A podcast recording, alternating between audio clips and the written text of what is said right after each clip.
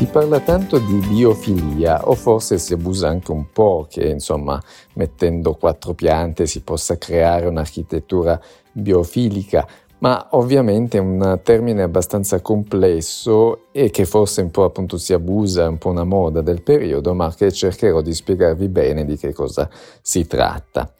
È venuto in mente di parlarne proprio perché recentemente è stato inaugurato un grattacielo a Singapore uh, fatto da Jarky Ingalls Group che sta per lo studio Big insieme con l'italiano Carlo Ratti e associati che proprio parla di un grattacielo biofilico, ma uh, oltre a questo progetto, anche un po' più di tempo fa, anche Kengo Kuma ha presentato un complesso di edifici proprio a Milano con uh, la volontà di creare anche lui un'architettura che mettesse a contatto la natura con l'uomo. E quindi ovviamente questi sono solo due esempi di cui si è parlato recentemente e di cui voglio insomma analizzare meglio, ma non sono ovviamente gli unici. Ma prima di analizzare meglio questi progetti partiamo da capire meglio che cos'è la biofilia. Allora, il termine biofilia venne utilizzato dal filosofo tedesco Erich Fromm per descrivere quella tendenza ad essere psicologicamente attratti da tutto ciò che è vivo e vitale e di conseguenza naturale. Ma fu poi successivamente, grazie al sociobiologo statunitense Edward Wilson, che proprio scrive un saggio nel 1984 intitolato Biofilia e quindi utilizza questo termine per eh, raccontare insomma, delle avventure in Amazzonia di Wilson, descrivendo la foresta attraverso i cinque sensi e usando questo termine per definire quello che crede sia un'innata affinità umana con altre forme di vita. Infatti questo autore sostiene che l'uomo debba prendersi cura delle risorse naturali dell'ecosistema se vuole rimanere in vita. Questo è un po' il suo mm, saggio che aveva scritto, ma ci dà già alcuni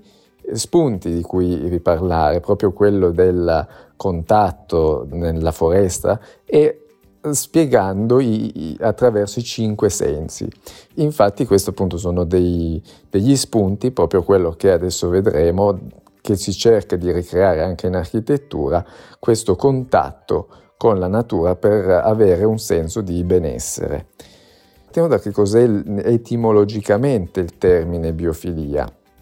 Ha nella, una radice che vuol dire bios, vita, e filia, amore, quindi letteralmente amore per la vita ma in realtà insomma si riflette soprattutto a quella profonda connessione tra gli organismi viventi e l'ambiente naturale che insomma appunto come dicevo viene poi trasportata oggi anche nel mondo dell'edilizia con questa un po' diciamo moda ma una moda per, a mio avviso eh, positiva per progettare edifici che mettono in connessione l'uomo e la natura attraverso, come abbiamo già detto, il mondo vegetale oppure anche l'utilizzo della luce, la luce ovviamente naturale o se vogliamo proprio anche attraverso il sole e soprattutto anche poi con l'utilizzo di materiali naturali o addirittura se poss- volendo insomma andare ad analizzare il passaggio dell'aria, una percezione proprio come dicevo prima sensoriale. E quindi poi ci sono proprio anche delle ricerche scientifiche che valutano, vedono insomma che questa, uh, questo contatto con elementi naturali porta un senso di benessere a, alla persona che vive quell'architettura. Vi ricordo insomma che noi se stiamo a casa o se andiamo in ufficio o se uno va all'università o a scuola è sempre all'interno di un'architettura e quindi per avere un ambiente confortevole ecco che è interessante tutto questo studio che poi insomma porta la natura all'interno dell'architettura. Infatti dovremmo un attimo un po' riflettere che secondo me eh, forse ci riteniamo anche sin troppo più evoluti di quello che in realtà siamo, in quanto creiamo un mondo antropizzato, privo di elementi naturali, così come sono le nostre città o in genere le megalopoli che si vengono a costruire soprattutto insomma, in giro per il mondo, dimenticandoci che alla fine quello che ci fa stare meglio è proprio tornare un po' indietro nel tempo e avere quel contatto con la natura che inconsapevolmente fa proprio parte del nostro DNA. Certo, non è semplice avere degli spazi per accogliere queste oasi verdi, soprattutto una volta che ormai si è progettato, si è costruito e c'è un'alta densità nelle nostre città. Ma è, è proprio per questo che si cerca di integrarli nell'architettura che si progetta.